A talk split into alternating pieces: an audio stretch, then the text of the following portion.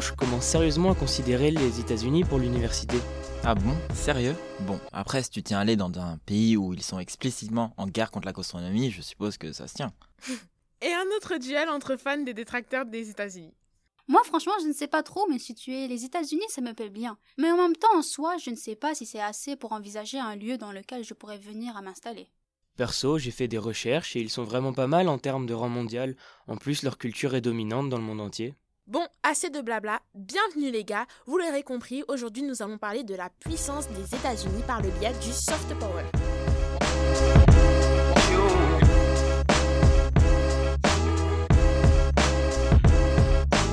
Nous sommes en direct du podcast Les Déscolarisés, accompagnés comme d'habitude de ma fidèle coéquipière Sarah, mais nous avons aussi des invités que vous connaissez bien, Louis et Elias. Et à l'issue de ce podcast, nos deux retardataires pourront choisir où postuler. Déjà, les bases pour tous les touristes du lycée Claudel. Le soft power, c'est la capacité à influencer, séduire, persuader et attirer d'un État. Et bien évidemment, celui-ci peut prendre différentes formes. Le plus évident, c'est l'américanisation qui se fait grâce à la diffusion culturelle des États-Unis. Alors moi, je tiens à dire que je résiste à ce néocolonialisme culturel. Et en plus, je préfère les K-dramas, donc. Alors de 1, ce n'est pas du colonialisme, hein, rend aux Chinois ce qui appartient à la Chine. De 2, la preuve est que tu viens juste de parler en anglais, avec un accent déplorable, je dois te le dire. Certes, euh, mais en anglais quand même. Thirdly, Americanization is so powerful that you don't even take notice of it. And that's what you call it soft power. By the way, let me ask you, those TV shows you mentioned earlier, where do you watch them? In fact, I can easily answer this question for you, and the answer is on Netflix, isn't it? And what is Netflix? L'influence numérique et cinématographique américaine. Et ouais, j'avoue qu'il marque un point. Un des domaines du soft power américain, c'est bien le cinéma. Et on le voit avec l'exemple d'Hollywood. En 2017, les Américains ont produit plus de 700 films. Et en 2018, le chiffre d'affaires de revenus cinématographiques s'élevait à 11,4 milliards. En plus, les films les plus vus au monde sont tous américains, genre l'épisode 4 de Star Wars avec 178 millions de spectateurs dans les salles de cinéma.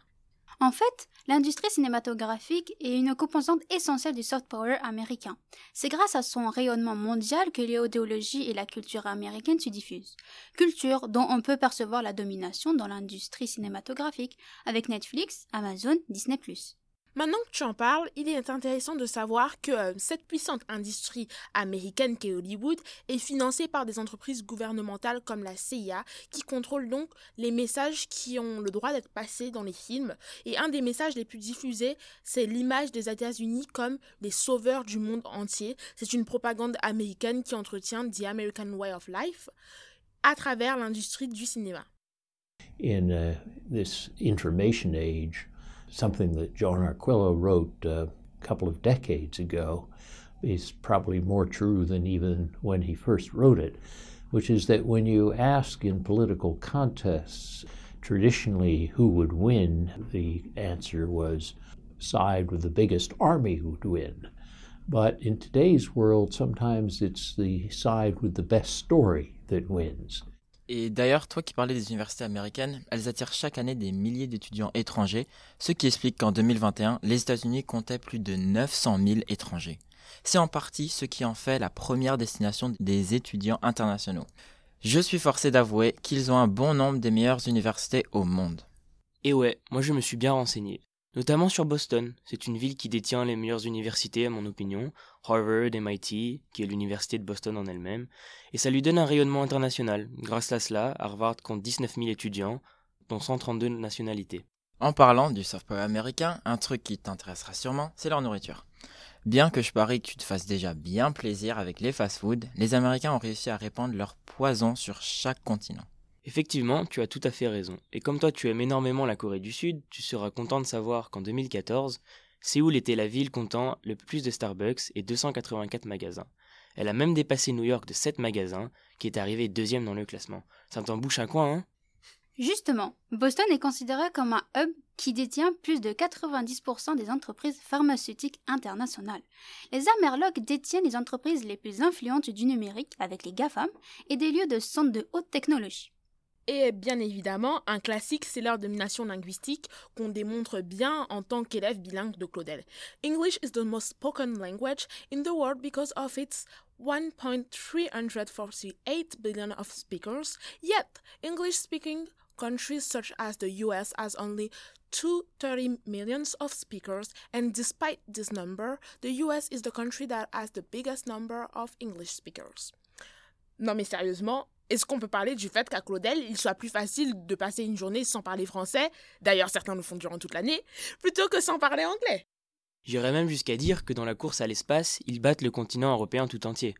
Déjà, ils ont le premier homme à être allé sur la Lune en 1969, et en plus, ils ont de nombreuses bases spatiales, comme Cape Canaveral en Floride, qui a réalisé plus de 400 lancements depuis sa création. Un truc qui m'a impressionné, c'était l'année dernière d'ailleurs, j'ai fait un petit tour à Kinshasa, la capitale du Congo pour ceux qui ne le savent pas, et euh, quelle ne fut ma surprise lorsque je constatais que le pays fonctionne au dollar. Et comme on pouvait s'y attendre, le Congolais moyen, euh, il n'aura pas les moyens de s'acheter énormément de choses vu qu'il va être payé en monnaie congolaise, je crois que c'est le franc congolais d'ailleurs. Résultat, les prix explosent. Quand j'y étais, j'ai commis la coûteuse erreur, et coûteuse c'est peu dire, erreur de faire un tour à Mango, dépensière comme je suis, je flash sur une robe et bim, 100 dollars. Aujourd'hui, quand je la regarde dans mon armoire, honnêtement, je me sens trembler de douleur à la simple pensée de son prix. Pour en revenir à nos moutons, le dollar contrôle tout. Même les organisations internationales, dernièrement, euh, j'ai découvert que l'ONU fonctionne avec l'USDC. C'est une monnaie qui est reliée au dollar. En fait, on peut en déduire que le soft power américain réside dans les composants qu'ils utilisent pour s'ériger au rang de superpuissance comme la diplomatie, la culture, l'économie, la technologie ou encore la communication. D'ailleurs, dans cette entreprise politique américaine, le soft power n'est qu'un facteur d'établissement du pouvoir parmi d'autres. Seulement, les États-Unis ont le mérite d'avoir développé et matérialisé cette composante qui consiste à passer de la coercition à la persuasion. C'est majoritairement à travers la diffusion d'une idéologie et d'une culture que les États-Unis ont mis en place le soft power, mais encore une fois, celui-ci s'applique dans tous les domaines. On peut donc en conclure que le soft power américain se diffuse dans tous les domaines sociétaux et dans le monde entier, bien que son influence se montre majoritaire en Amérique, en Europe et en Asie. C'est à travers une présence dans les relations internationales, une économie fructifiante, en gros leur hard power, une idéologie et une culture dominante que les États-Unis diffusent dans l'imagerie mondiale, telles que la liberté de penser, la propriété privée, la liberté d'expression, et aussi bien que peu connue, la lutte pour les droits des travailleurs. Les États-Unis personnifient un État démocratique, faisant de tout État non démocratique un ennemi commun, et met cette pensée en avant dans ses films. Et je pense que Disney montre bien l'évolution du pouvoir américain. Ils sont des acteurs fondamentaux dans l'ordre mondial.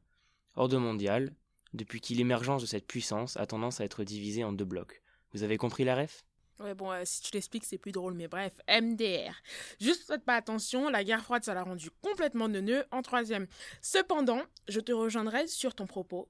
Toutes ces raisons expliquées par Louis font que même si les États-Unis venaient à être remplacés, l'ordre mondial qu'ils ont incarné pendant longtemps aurait de fortes chances de perdurer, car ils ont en quelque sorte créé euh, l'idée de superpuissance ce ne sont pas tant les États-Unis qui comptent, mais le modèle général qu'ils ont mis en place, et euh, la Chine nous le montre bien, car qu'elle se dise anti-impérialiste ou pas, elle utilise les mêmes outils que les puissances impérialistes.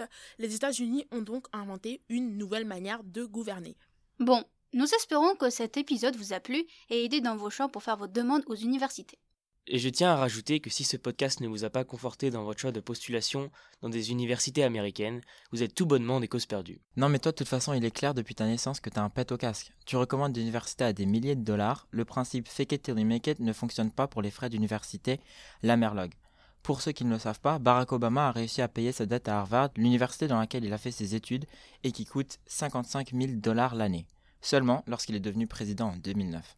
Sur ces joyeuses notes, on se dit à bientôt pour de nouveaux épisodes des Déscolarisés. Et n'oubliez pas d'activer la cloche de notification pour être prévenu à chaque nouvel épisode. Allez, à, bientôt, bande de touristes